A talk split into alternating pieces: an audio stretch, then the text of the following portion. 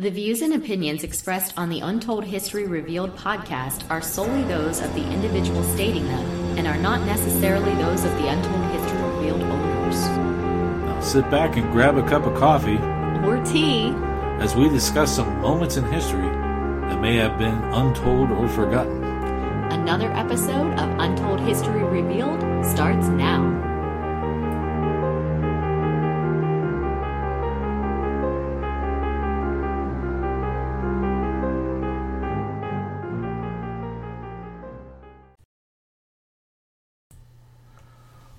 Well, hi, everybody. Uh, welcome to another episode of Untold History Revealed. I'm your host, Sean Donnelly. And I'm your co host, Mary Ann Donley. Uh, tonight we're going to be discussing the murder of the beautiful cigar girl. Murder. Murder. Um, actually, this is America's first unsolved murder case. The first unsolved. Unsolved. And that's actually how I uh, came around this one because I was actually looking for unsolved cases that uh, we could talk about here on the show. And this one came up first, was listed first, dating clear back to 1841. it's a long time ago. Yes. Guess it is. All right. All right, so um, let me set the tone a little bit about this case. Um, took place in New York City, and this was back during the time of. Did you ever see that movie? Uh, the oh, I forget the name of it, but it had the gangs in New York. Remember that movie? Yes. So it was back around that time period. You know, that's how New York City was back then. Um, and the police were kind of shady, easy to be paid off type thing. And you had the different gangs that were running different parts of the town and stuff like that. And actually, in some of the readings when I was reading this, it mentioned some of those gangs that were on the, you know, like the Dead Rabbit gang and that kind of stuff. But, uh, anyways, uh, the uh, beautiful cigar girl, actually, her name was Mary Rogers. Yes. Okay, and she worked at a tobacco store. Doesn't mean much of anything, right? Yeah, she was just a normal, everyday, working class girl. Working class immigrant, actually. Just been in the country, I think, a couple of years. I think 1838, I believe she moved to the United States with her mother. I think it was 38, 37. Um, anyways, the location of where this tobacco store is what was important because it was located just almost across the street from the uh, courthouse, and it was next to the the newspapers, and you know all the gentlemen that was down there would frequent this tobacco store, and uh, Hobnobbing going on. oh, absolutely, and they would come in and see this young, Pretty thing. attractive, non-married woman, and it made the tobacco store quite popular. I can imagine. Yeah. Yes. So that's why she was deemed the beautiful cigar girl. Okay.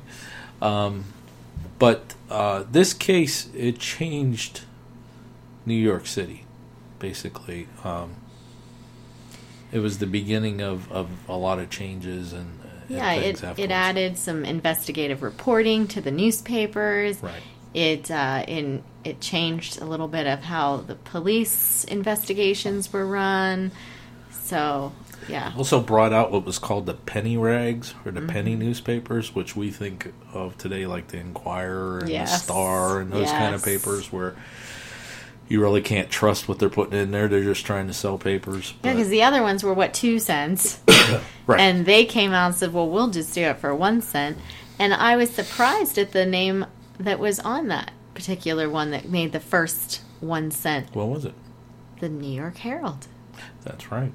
And I was right. surprised because that's still a big name today. That's and right. uh, it started out doing salacious kind of, Yeah. hey, w- look what we found out, you know, kind of news. So, So, anyways, the tobacco shop was owned by a gentleman named um, Anderson. Anderson. Was his first Mr. name John Anderson. Anderson? John Anderson. And um, Now I read on, and it's not on our blog post. Which, by the way, folks, I forgot to give the the blog uh, address. It's untold historyrevealed.blogspot.com. And when we do these, it's like based off of a blog post, so you can go and connect to that and uh, see some of the pictures and things like that. Um, but uh, I was reading, I found John Anderson's Find a Grave record, and it mentioned that when Mary and her mother came to America, they actually lived with him for a little while. And Interesting. yes, as we go through this, Mm-hmm. Becomes a little bit more interesting. Yeah. Um, and he, you know, gave her a job and put her to work there. And, you know, being a businessman, he's like, oh, okay, this is drawing people in here. You know, I need to keep her happy. So she was very well paid.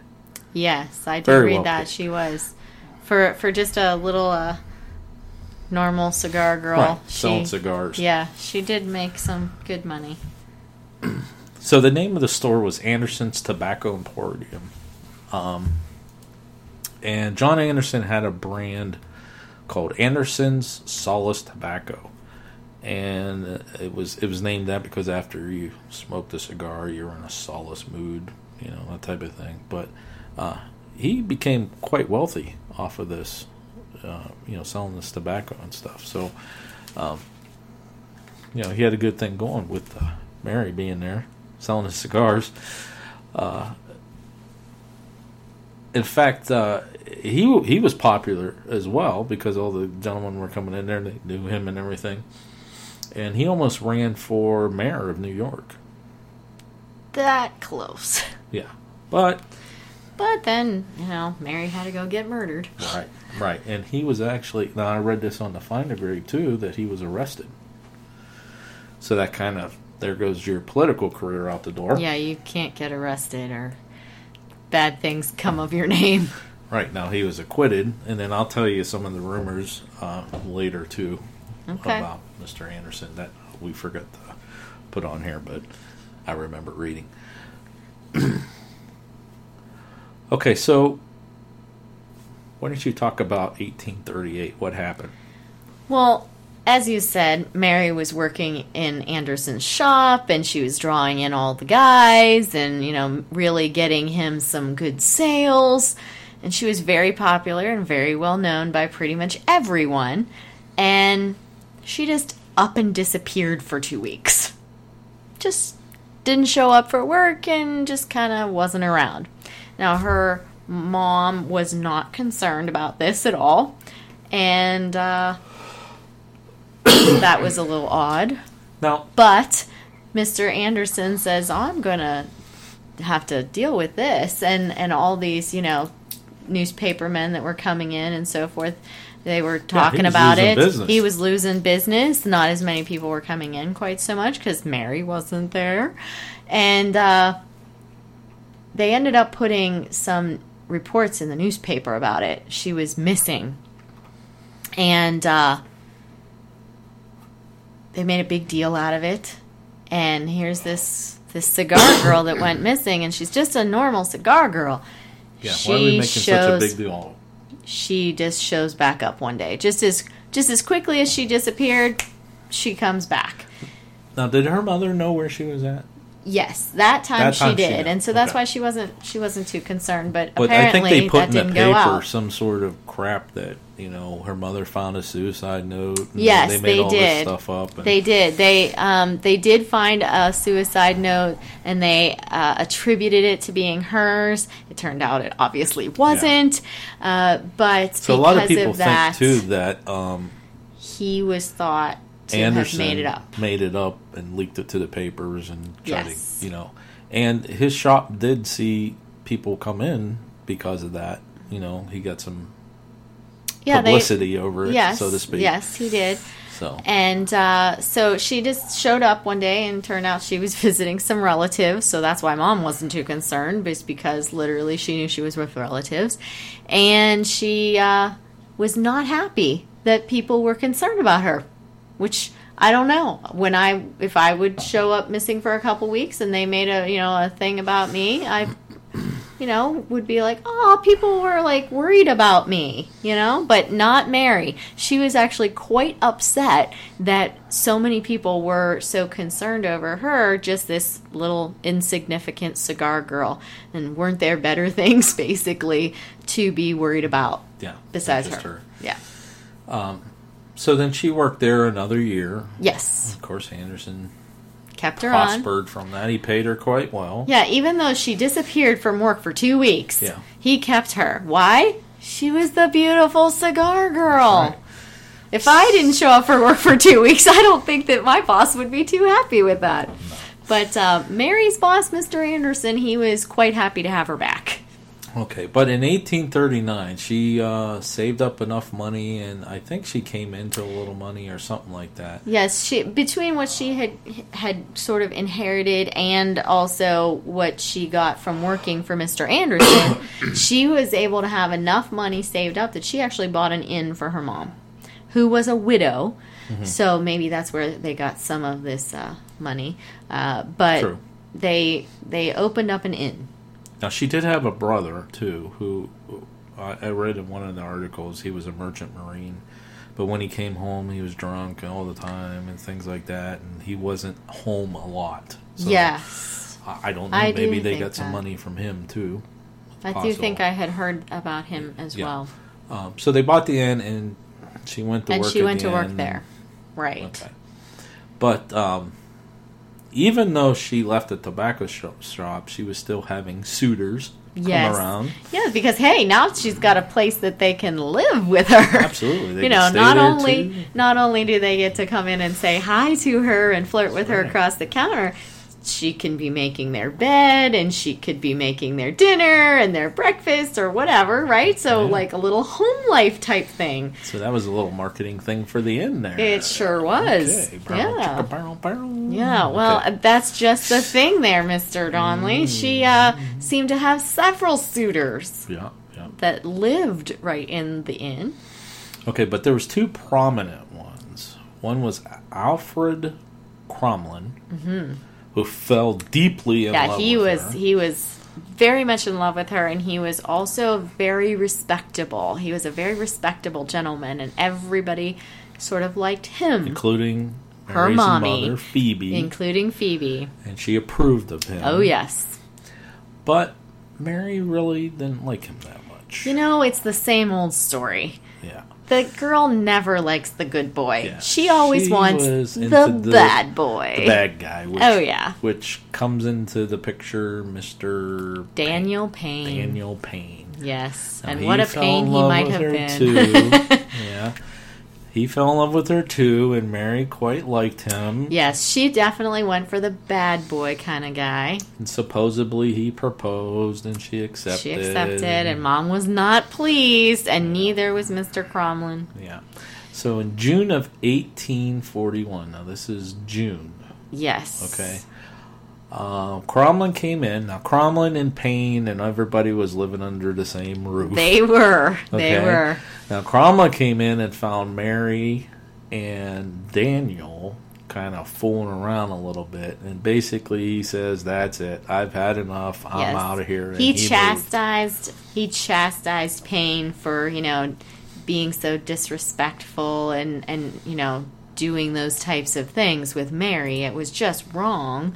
They weren't married and that kind of stuff. And so he's like, you know what? Obviously, she doesn't want me if she's doing this with him, and he says, I'm out of here. So he moved out of the inn, went and found a new place to live. Yeah. Yeah. Poor Mr. Crommelin. Poor Mr. Crommelin. Mm-hmm. Um, so, up to this point, okay, basically, we just have a young lady who's good looking. Mm-hmm. However, if you go to our blog site, I, you know, come on, woof. But okay. Well, remember, beauty is one in the eye of the beholder, and also think of the time period. They weren't, you know, all dolled up all the time like, you know, our beauties of today. You Yeah, know, okay, I, I mean, think about me when I don't have any makeup on, right? Oh yeah. You're not supposed to say that. You're supposed to, oh, sweetheart. Oh yeah, just- you don't need makeup. honey. There You're you go. naturally beautiful. See, now that's what Mary was. She was naturally beautiful. Just imagine her putting a little bit of, you know, makeup on and doing her hair a little bit, you know, more curly and pretty and Well, she attracted some well-known authors too that kind of knew her from the tobacco store Yes. Mm-hmm, from being around town and things like that. I mean, we're talking like Edgar Allan Poe and what was some of the other names? I forget. I'm sorry. Oh wait. Um, some of the other ones were um, because these guys started out as newspaper writers, basically. Yeah, they started out doing little short stories in the newspapers, you know. Oh, what were some of the names? Go ahead. I wanted to so say I wanted to say that there was one Here we go. James Film Fenimore Cooper. Washington, Irving. Washington That's the one I was thinking of. You know, so these are well-known American authors Yes. who knew the beautiful cigar girl. Because they went and bought tobacco off of her. Mm-hmm. Yes. So I guess she was a little bit of a celeb. She was in her in her own right. But what would you equate her to nowadays? What, like the Kardashians? Maybe no, maybe not, because she wasn't really wealthy. Although she was very well paid for a woman. She was well paid for a woman. On the- know. within a year, she had enough money to buy an inn. I mean, Yeah. come on. True. She probably got a lot of good tips from those guys too. Yeah. You know. But I, I don't know who, who I would associate her with it being like for today. I don't know. I mean, we go out and we have our waitresses and things like that, but I, I don't see any of them being as influential as her. Or these, well, I guess she would be a local celebrity. Although they wrote about this, so I guess it went national. You know. True. Um, Anyways. anyways, uh, we were going kind of fast, so I wanted to. Oh, did you know? Yeah. Um, okay.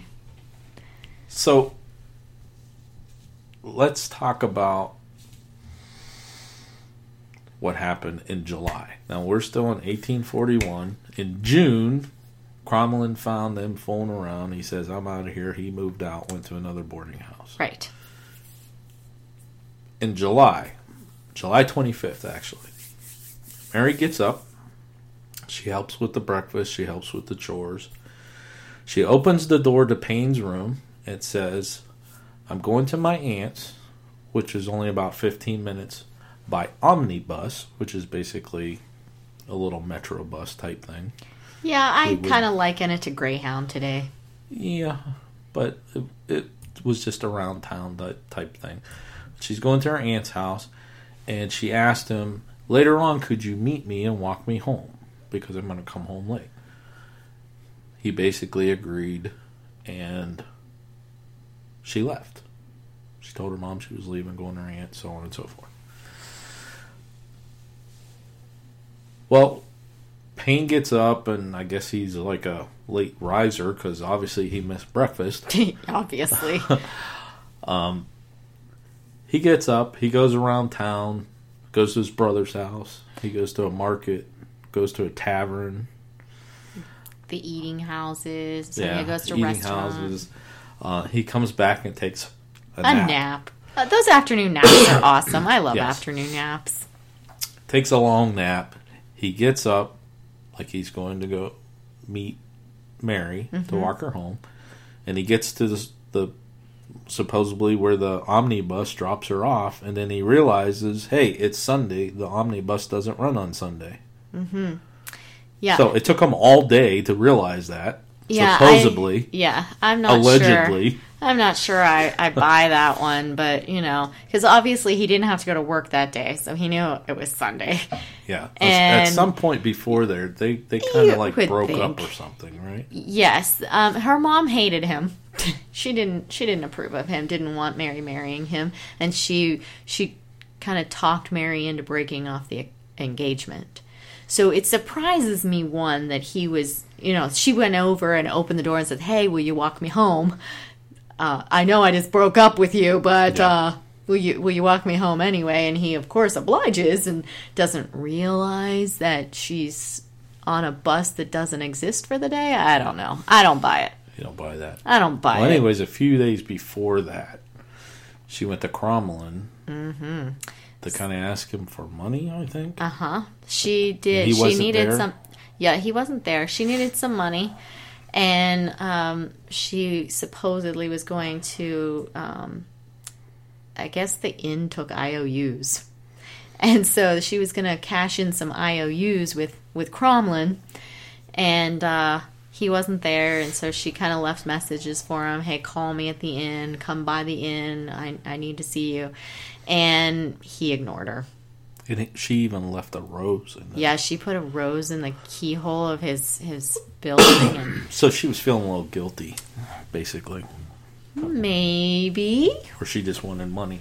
I think she did. Right. I think she just wanted some money, and she knew that he she could count on him, or she thought she could count on him because before he left the inn, he said, "You know, I'm sorry to do this, I, but I can't be here anymore. And but if you ever need anything, Let me know. let me know. I'll help you out." Um, so she didn't hear anything back from him. She went to Anderson and got money. She did. Anderson ended up giving her some money. Now I don't know how much she was going to get from him, but she was going to get. She wanted fifty dollars from Crommelin, Okay. but I don't know how much it was that Anderson gave her. I have not found that in any reports. So uh, he did give her money though, and then she went on this little Yeah. Went on this little trip. trip to see her auntie. Payne goes to meet her. And Realizes, realizes- there's no bus today. and then there's a storm that's rolling in. Mm-hmm. So he So he's like- decides, I'm not waiting around here.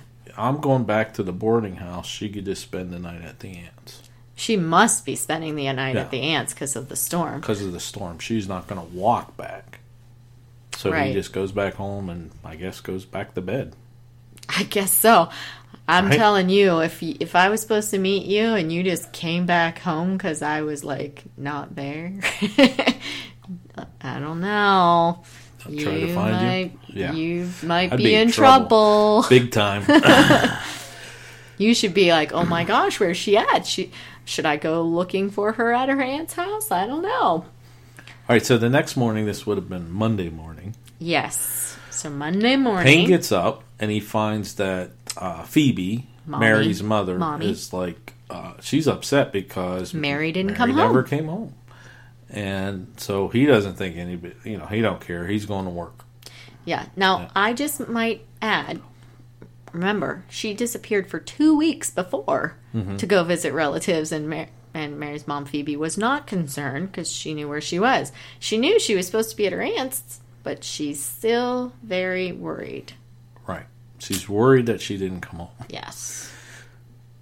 Payne doesn't care. He goes to work. Okay. Yeah.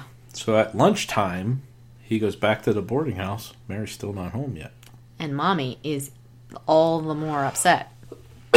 That's right. Now, she, I think I think mom knew something was going on. Mm-hmm. You know, I do too. had to have. But, But anyways, that's our own opinion. we'll we'll get to that point. But um, so this is where Payne like takes charge and he's going looking for Mary. yeah, he finally decides maybe there's a problem. Yeah, maybe there's something wrong. So he he starts tracing her steps that he thinks to the aunt's house, and he's stopping in all these different places. Did you see her? Did you see her? That kind of thing. Finally gets to the aunt's house, and aunt's like, she never showed up. And in fact, I didn't even know she was coming. I didn't even know she was. Who said here. she was coming here? I, I didn't know she was coming here. So at that point, he was like, "Whoa, wait a minute." Something's up. And he goes to the newspaper and takes out an ad describing Mary, what she looks like she's missing, mm-hmm. so on so, So missing persons report.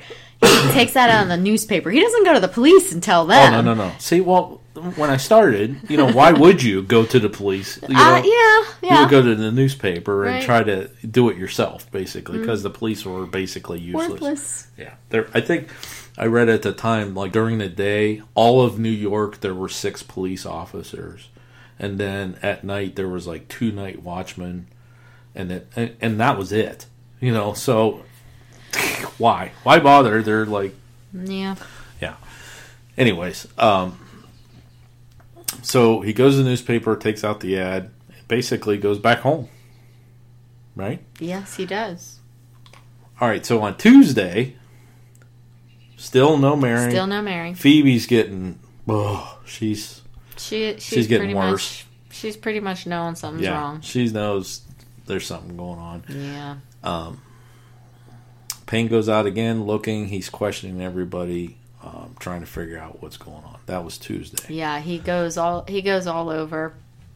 Goes to the Elysian Fields area. He goes um, to some taverns. He goes and checks things out, talking to people again, trying to get you know, hey, have you seen her? Have you seen her? Have you seen her? And nobody's seen her. And nobody's seen her. So he's you know in Hoboken. He's in yeah all all over, and just no Mary. Right.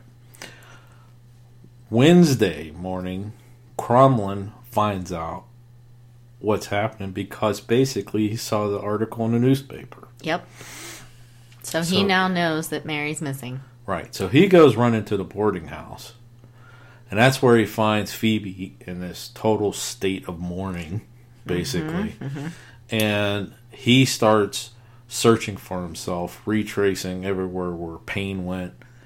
And where he thought she might Yeah, be. right. Um, and he ends up in Hoboken. he does. And about the time where he's like there looking and checking around, they find a body in, In the, the Hudson river. River. They do. So they pull it ashore, and the body's been out there for a while, and you know, A couple days.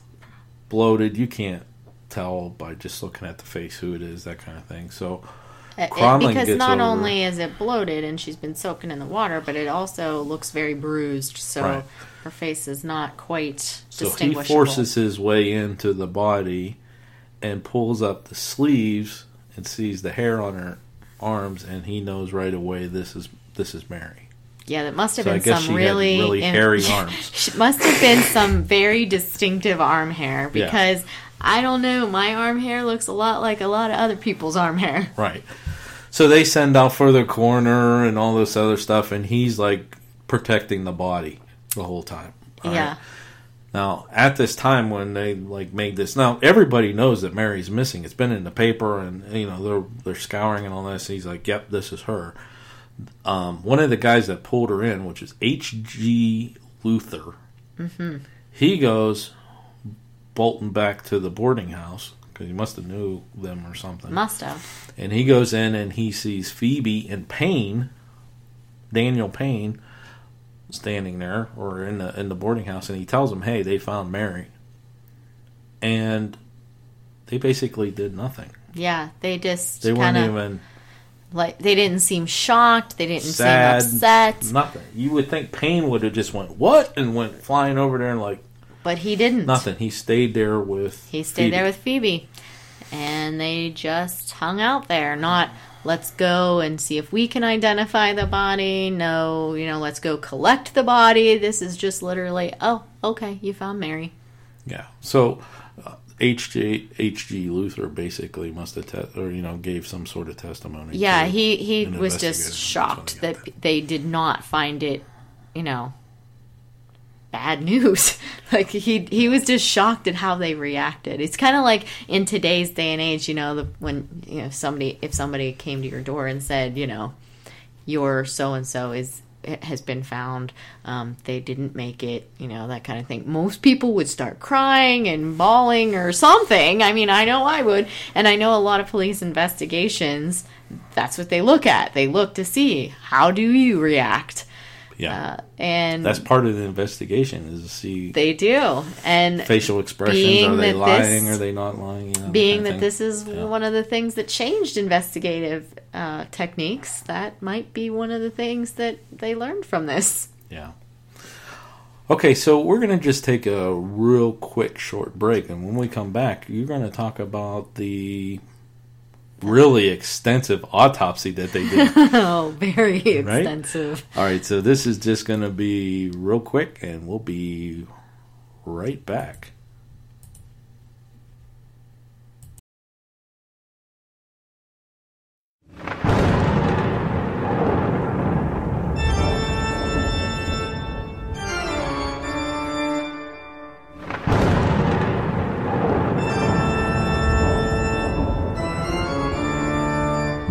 Calendars, close your doors, and turn off all the lights. As twice a month, BTE Radio brings you a new episode of The Haunted Spotlight. Sean and Marianne Donnelly of Dark Shadow Ghost Tours dig deep into the archives of the Panic D database and take you inside a different location with each new episode. Learn the rich history and hear the paranormal claims of some of the most infamous and unsuspecting locations from around the country. Ever wonder what roams the property or lurks behind those closed doors? Curious about the true history of that creepy house that sits down the street? Want to know what evidence a paranormal investigation group may have captured? Then find out every other Sunday and tune in to BTE Radio for another chilling episode of The Haunted Spotlight, if you dare.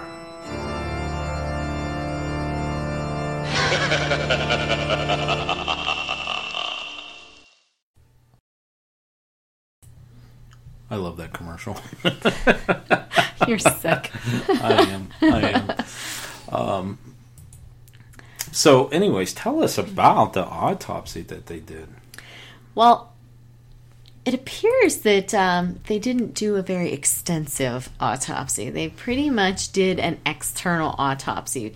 Um, not too much with the interior at all. Again, it's 1841, you know, it's not like the techniques are all there for everything yet. But they basically examined the outside of her body and they found that she, of course, had all this bruising on her face.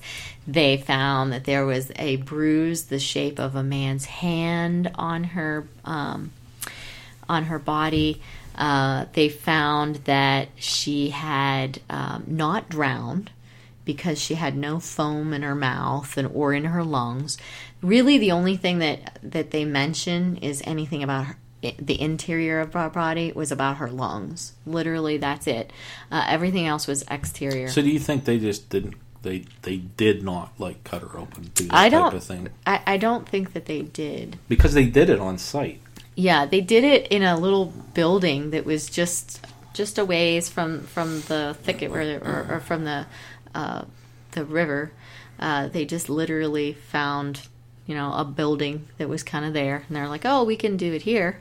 So uh, I don't think that they did, um, but they did find that she didn't have any foam in her mouth or, or in her lungs, and so therefore she didn't drown. So it was definitely something that uh, went with this beating that she supposedly had, because obviously her face was all bruised. She had this um, this this bruising in the shape of a guy's hand on her neck. They found that there was um, damage to her uh, genital regions, so she had some injury in her feminine areas. Uh, they did find that there was um, a piece of, um, oh, what is that? Uh, I always forget a word. Uh, lace, a piece of lace that was tied so tightly around her neck that it actually cut into the skin of her neck, and that it had a knot on it by her ear, and then it had another like piece of cloth that was tied like a sailor's knot. Hmm. And so this is pretty much like the autopsy. I mean, they really didn't find much of anything this was done else. by the New Jersey coroner, Dr. Richard H. Cook. That was the official autopsy. yes, And uh, what was his conclusion? uh, he concluded that she had been raped by probably three assailants, uh, and that she did not drown. That was basically his conclusion. Yeah. Now I would say that she was strangled. That you know, Right. obviously we've got stuff there, but his the bruising conclusion, his conclusion that she had been raped by probably about three different guys. How, how did he come to that? Who- I have no idea. I mean, you know, we do Pick have a number. Yeah, yeah. How do you determine that it's three? I, I don't know because they obviously weren't collecting semen samples and things like that back in the 1840s. I mean, today we might be able to say, you know, this individual had uh, intercourse with this many people, but t- back in 1841, I think not. No. You know. So uh, that was pretty much it, uh, but they also noticed that you know there was sort of a, a fabric hitch that was sort of added to um, the body, and it was sort of thought that maybe it was to kind of carry it or help to carry it. So So basically, she didn't die by drowning. She died, and then somebody chucked her in the river. pretty much, yeah. Mm-hmm. Okay. All right. So after the autopsy and everything, it actually took the officials time to determine who was actually going to investigate the crime. Yeah, Is don't you hate it when you're sort of be- like on the borders Yeah, of things? Is it New York? Is it going to be New Jersey? Is going to be, and this is another one of those things that's that's changed. You know, I think now it's where the Where body the body- was found. Actually, it's where it? the torso of the body is found. the torso of the body. So if they Yes. find the head in California, it's in the torso in New York. yeah, I'm New pretty York sure. invested- I'm pretty sure it's the torso, not the head. I'm pretty sure it's the torso. Okay. Um, so these was one of those changes that Yeah, came one of them about changes. because of this case. It was like, I'm not going to do it. You're going to do it. I don't know. You know, that kind of thing, just because it was in the river. Sorry. That's your side. We're busy. Yeah. So because Um, I don't know how so long it took them, but it took them time. and and this time made it such that you know people started talking like, Yeah, here go the "Here's rumors. the rumor. Here what is go it the going to be?" articles in the penny papers and all Oh this yeah. other stuff. Oh yeah, because they didn't know you know anything, so they were make they were left to their own devices. They got to make up whatever they Right. thought was so right. here are some of the rumors. She was attacked by attacked and raped by gang members and killed. Oh, those those gang members! right. I'm telling you. Uh, Payne uh, did it. He did it the night where he was supposed to meet her because she broke off the engagement. So he, he killed was her. not happy, and so he killed her. Some people even said Anderson did it because she left the tobacco store. You know, um, The, The only person who was actually kind of cleared from the whole thing was Crommelin because of everything he did to try to find her. Yeah You know, but they were throwing accusations at you know rumors and everything at everybody. I'm surprised they didn't come out and say Phoebe did it. yeah because she You wasn't upset. You know, but you know, Yeah. So then comes August 25th. Now we're in the same year. yes, Okay. On August 25th, two boys found clothing and items like an umbrella and some other things, petticoats, and, other a things. handkerchief. And they found the handkerchief that were embroidered with MR. yes. Okay. Does that sound like anybody we know? Hmm. Maybe Mary Rogers? They found, found them in an area called the Thicket. yes. Okay.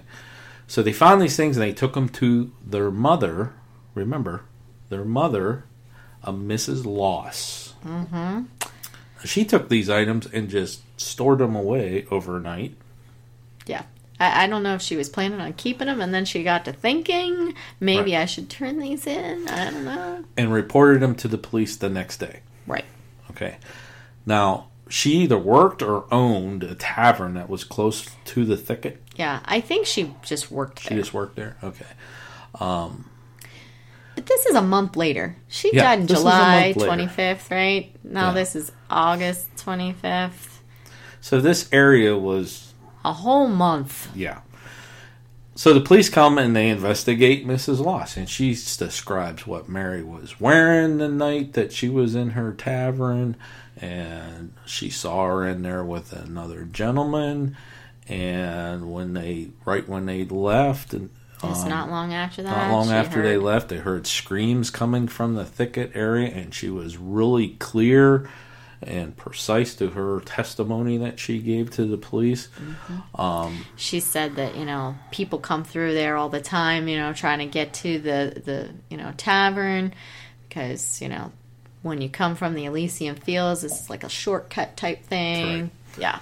So, um, of course, this comes out in the papers and all this other stuff like that. They've they they are getting closer to solve this case, oh yes um, but then there's rumors. of course there's rumors Right, there's more rumors. I mean, some people think that she planted the items there.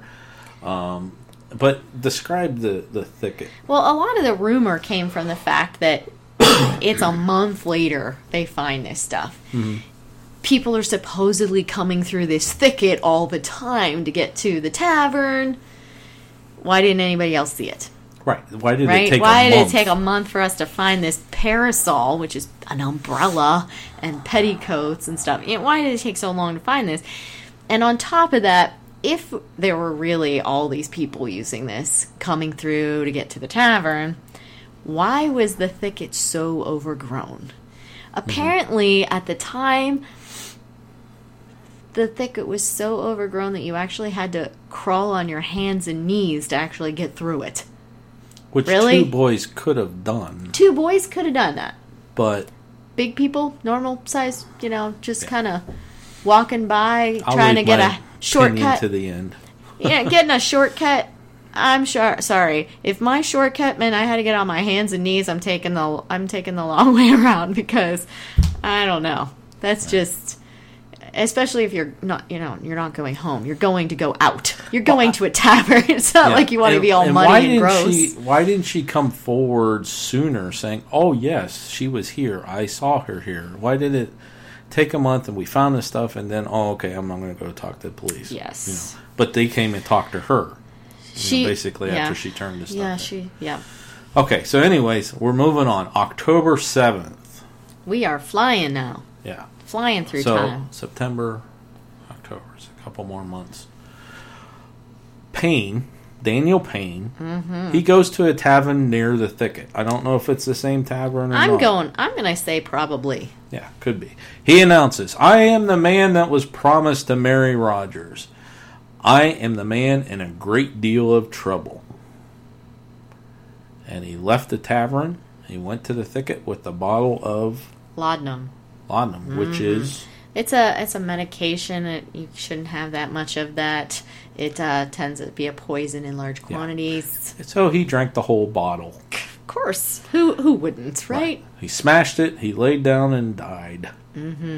Now they say in that the thicket. this yes, they say that this uh, laudanum would have caused him a couple hours anguish type thing before he died. So he, he really was he was drunk though. he so wanted to he, he wanted to feel some things. out. But while he was in the tavern, he did have a drink. So he he was not quite. So not too long after he died, people come by and they find him. Yeah, amazing. Yeah. He dies, and two hours later they find him. Mary dies, and it's a month later before they find her umbrella and petticoats. Right, right. But in his pocket, he had a note that said, "To the world, here I am on the spot. God forgive me for my misfortune and my misspent time. So No more Daniel. Payne. no more Daniel Payne, and he's laying there dying in the spot, as he called it. That's right. Mm-hmm. So nothing happens with the case No, for a year. was it a year? Yeah. November first, eighteen forty-two. All right. Mm-hmm. Then so they get a here's what happens. the police arrive at the Nick Moore's Tavern. Okay, and this is where Mrs. Loss worked. Right. They come and on a call because uh, she was accidentally shot by one of her sons. Probably one of the kids that supposedly found the stuff Yep. in the thicket, right? Okay. The problem is, is she's real delirious and she's just rambling on about all kinds of different things and everything. And they hear one of the sons say, "Uh oh, the great secret will now come out." What's the secret? Interesting, right? Yeah. But they didn't say what the secret was, and of course the police didn't question him. Of course not. What secret are you talking about? Okay. Um, but of course there were rumors. here we go with the rumors again. Uh, you want to talk about those ones? They sort of thought that there might have been a botched abortion. See, Mary was there and maybe she had an abortion and didn't make it. You know, back in those days, I mean, even still today, abortion's not like a, a light thing, right? You can have some bleeding and you can die. And uh, you add, you know, the fact that abortions weren't quite legal. Uh, and you have unsterile equipment and things like that. I mean, there were high mortality rates for the the women who would go to have these abortions, and uh, So they thought, well, maybe it just so happens that Mary had come for an abortion and Mrs. Loss botched it. Now, why would they say it was Mrs. Loss that botched it? Because she was actually under investigation because um, she had some connections with a woman named Madame Restell, who just so happened to be the local abortionist. Yes. And of course, she was kind of um, expensive. She was very well known and very She dealt more with the did her job well, and she had a nickname too, which I can't remember what it was. Something of death. Um, Something, yeah. Uh, but she, she would. Uh, I can't tell you this. What I remember about Madame Restell. oh, okay. Every time that she was arrested, Yeah. she paid her bail in cash, ten thousand dollars, yeah. with a thousand dollar tip. Yeah, and think about it. It's the 1840s. Who has $10,000 just hanging Yeah. out, right? I should have looked up. I don't have $10,000 just hanging out. The equivalent is, but she was very, very well off. Lived in a brownstone mansion, and Yes. yeah. And mm-hmm. so she was But if kind you of couldn't expensive. afford her, Yes, so she would, kind of send you to someone you could others. afford. Kind of like Mrs. Loss that works in a tavern. Uh, Hello, sweetie, come in the back. Yes. You have that so- fifty dollars? Okay. So that's what they're thinking. They're thinking that maybe she went, had an abortion, it didn't quite go so well, and they dumped their body in the river because apparently there were other girls Yes, who had. Mary was died. not the first one that was pulled out of That's the river. There were other girls who had died during abortions, and they found their bodies in the river. Well, if you think about it, okay, you know, we have cell phones and the internet and all this other stuff right now. You can't blink without your neighbor knowing about it, okay? But back then, whoop, botched it up, beat the crap out of her, tie her up, whatever, throw her in, and blame it on the gangs. Makes a lot of sense if you think about it. I mean, if you if you're if you're somebody like Mrs. Lawson, you've lost someone, that would be a good that would be a good way to cover it up. Oh man, that's bad. I know That's, that was a bad joke. Okay, so All let's talk about Edgar Allan Poe. Everybody loves Edgar Allan Poe, right? Absolutely, absolutely. Quoteth the Raven. So he writes a story based on this case, but he wasn't in New York at the time. no, he was actually, in Paris. overseas. So what was that title? The Mystery of Marie Marie, Roget. Roget. Okay. Yeah, M- Marie Roget. Roget. Because remember, it's French. Yes. Mm-hmm. And his story was based on a woman, a beautiful woman that worked in a perfume store In Paris. Who basically disappeared and blah blah blah and they found the body and all this other stuff. So it was very similar to It's amazing how similar it was. Yes, yes. Yes. She didn't work in a tobacco shop, she worked in a perfume shop and you know, and and Edgar Allan Poe knew Mary. she yes he did. Yes. From the tobacco buy shop. his tobacco from her. So, tell a little bit about um, the mystery of Marie Roget. Well, he ended up writing it uh, as a three part story that would have each part published in the newspaper at a different time. So he wrote the first part, the second part, they got submitted. Now, that was prior to the November first, nineteen or eighteen forty two, when Mrs. Loss got shot by one of her Yeah, sons. yeah, yeah. It was kind of it was kind of before that time. yeah. Yeah, uh, but it was in it was in three parts, and the first two parts got published in the newspaper before all that stuff came out, and then the third part was supposed to reveal the killer. Unfortunately, the newspapers came out and said, "Hey, we know the killer. We know the, what's going on." And he's like, "Ooh, um, this doesn't quite go with what I wrote." So he decides to change the third part. So he changes the third part, backtracks a little, and says, "You know what? I'm not going to tell you who the killer was.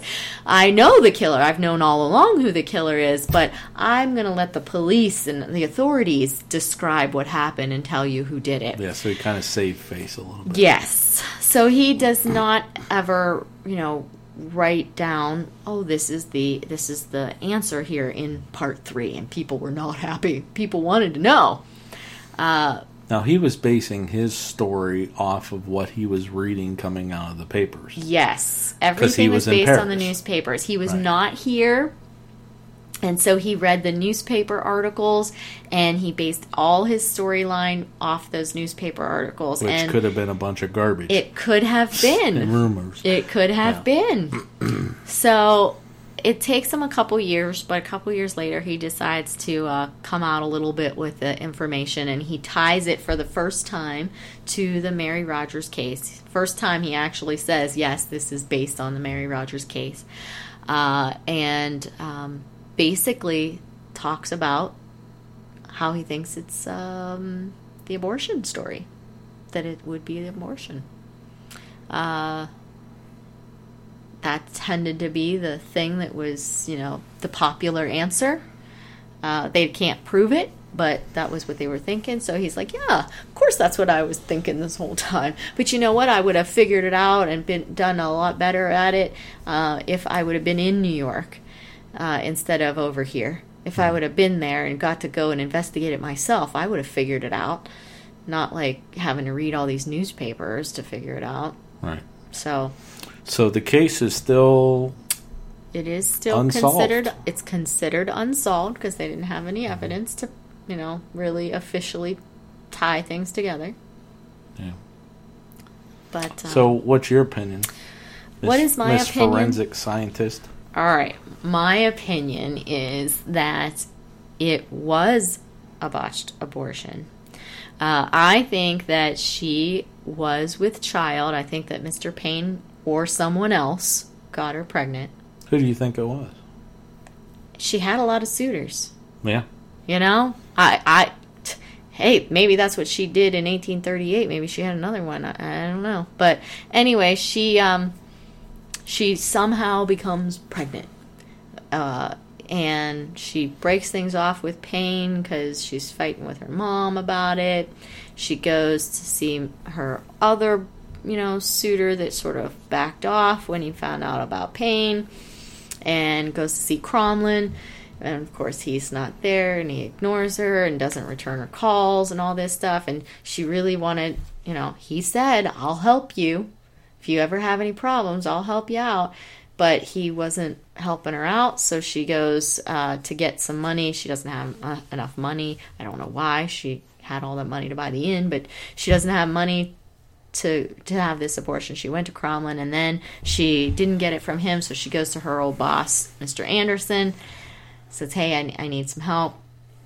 He gives her some money. Maybe it wasn't quite enough for that Mrs. Restell, for for Madame Restell, and so she gets sent to Mrs. Loss, and either she's going to have the abortion and she gets you know caught by these guys uh, from one of the gangs and kind of beats her up a little bit and kills her or she made it there had the abortion she's on her way home runs into some of them or maybe it's just Payne himself. Uh, but somebody comes along beats her up maybe uh, and kills her off uh, i don't know that she necessarily died at the abortion itself because she's got all these bruises. What's with all the bruises? That's what bothered me. If she didn't have all those bruises and those man's hands bruises on her body, I would probably be thinking more along the lines of Mrs. Loss. But I do think that she was at least on her way or way back from Mrs. Loss.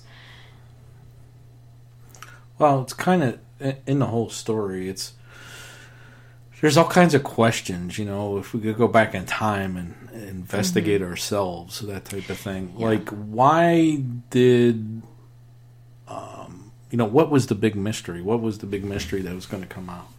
And, and what we didn't put in here too was that all these people.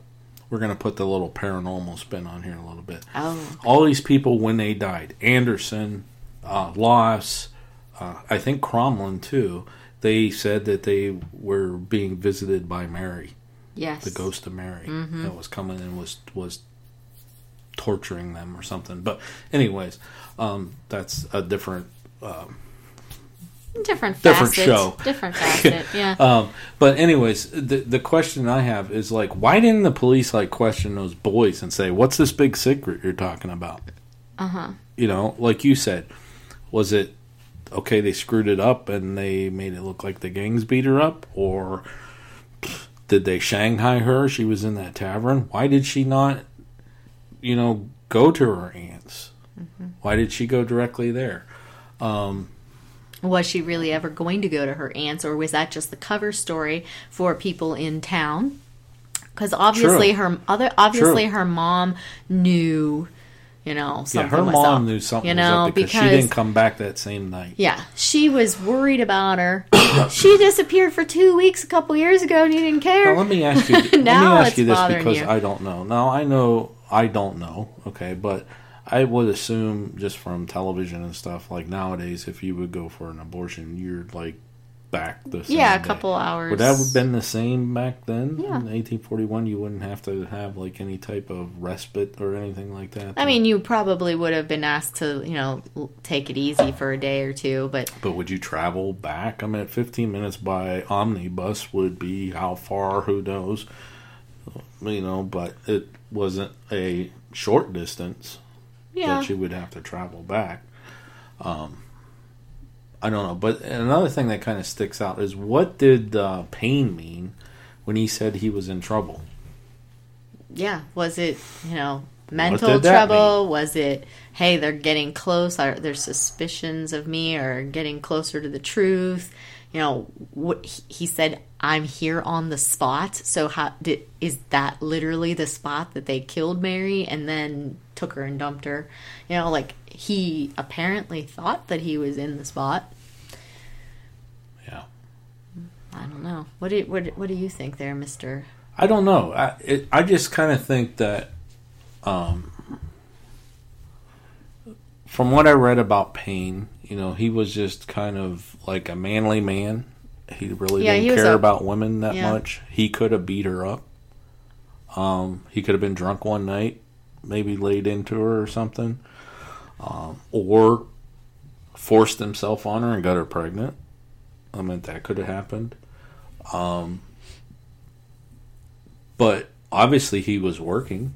If it was something where it was his and he knew about the abortion, why didn't he give her money?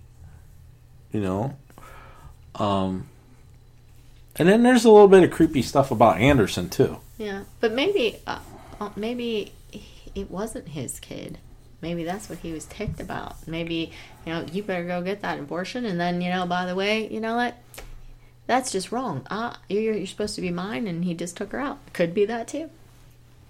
Yeah. Or he could met up with her and she's like, you know, what's the matter with you? Why are you walking so whatever? Well, and he tells her, She tells him, yeah. Yeah. She tells him he gets hot, beats the crap out of her and you know. and she's already. uh But then why would the In a- kids know, the sons know of a great secret? Or maybe it was just the great secret that she was actually doing abortions. True. Could it could have been not necessarily tied specifically to Mary. It could have just been abortions in general. Yeah. Well, either way, the sad part is we'll never know. True. We'll Everyone from this is decidedly in the spirit world at this point. Yep. Yep. So So this is America's first unsolved, Unsolved. murder case. Mm-hmm. It's kind of sad. I feel bad for Mary. Um, whatever her uh, position was in this, whether she was Hopefully, her soul's at rest somewhere. yeah, um, whether she was a good girl or a bad girl, but everybody had thought she was a, such a good, pretty little, just little thing. But maybe Yeah. she was a little bit not. I don't know. Okay, well, that. Thanks for listening. Um, I don't know what we're going to talk about next, but uh, hopefully you like our podcast so far. This is our second one. If you do, please uh, subscribe, and you'll get future episodes. And make sure you stop on over to our um, our blog site, which is untoldhistoryrevealed.blogspot.com And if you want to send us a message or anything, uh, we have a little form on there that you could fill out, and it'll shoot us an email. And we've got some changes you probably didn't know about since our last uh, podcast last week. Uh, we're on? Twitter, we're on Facebook, we're on Tumblr, Google Plus, all those things. So you can come and join us there and send us some messages and follow along on some of the other stuff that we don't actually put in the podcast. But uh, there was there was a couple things I put out there that was like pictures of building old construction pictures and stuff. So if you're into this stuff, we would like to have you as a fan. So come on out and uh, subscribe and follow along. Um, so I am Sean Donnelly, And I'm Marianne Donnelly. and thanks for listening.